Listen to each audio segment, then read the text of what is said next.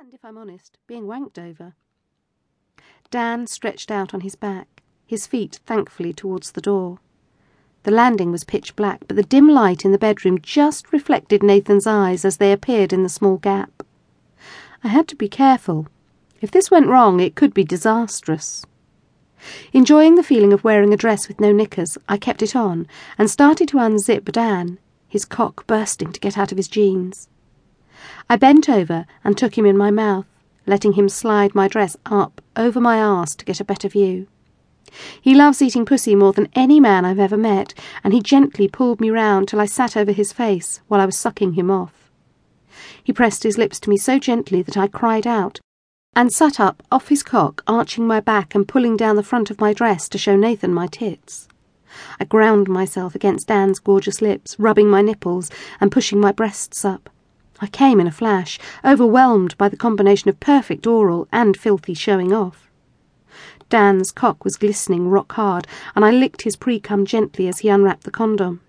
I glanced towards Nathan and saw in the darkness the unmistakable glint of his cock as he rubbed it, and I could just make out his quickening breathing. I turned towards him as I pulled off my dress, knowing how slutty I looked wearing nothing but a quarter cup blue and black bra, which my tits were spilling out of, my heavy party makeup smudged, and my thighs slick with wetness. I climbed onto Dan, facing his feet and the door, and edged onto his cock, his hands grasping my waist, hips bucking as he arched to get inside me. I blushed at how much I was showing, with my legs open wide and Dan's cock pushing into me. As we got into rhythm, I got bolder, varying my position to show Nathan what he was missing, and changed the pressure on Dan's cock, sitting up and coquettishly crossing my legs, laying back on Dan's chest and rubbing my clit, fondling his balls, pulling my hair up, arching and rubbing my breasts. As Dan got closer to his climax, he became more and more dominant, pushing me forward so I was splayed towards his legs, and with licked fingers started to tease my arse. I screamed out in pleasure and in shame. Not only was he doing that to me, but someone was watching. Dan groaned, unable to hold back any more, and easily got off his back, pushing me forward onto my front, then up onto my knees, my head low on the bed. In this position, he had a clear view of the door. It could all go wrong, but I was past caring. He started fucking me hard, a finger inside my arse as he pushed me lower on the bed with the other hand. I orgasmed in a fountain of sweat, juices, and tears, screaming out and thrashing under Dan's strong hand as he came with a last hard thrust. I sheepishly looked towards the door.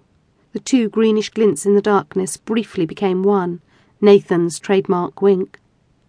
Then were gone. Dan snapped the condom off and gathered me up in his arms, tenderly wiping a streak of mascara from my cheek and stroking my hair.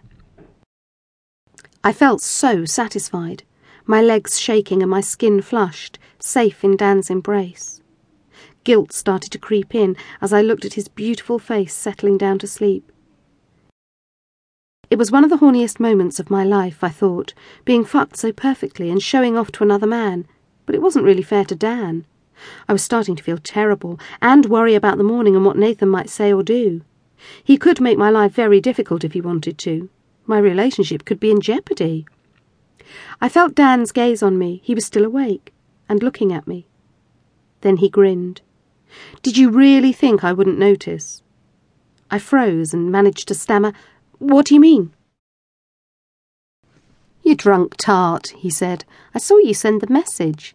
Seriously, you're about as subtle as.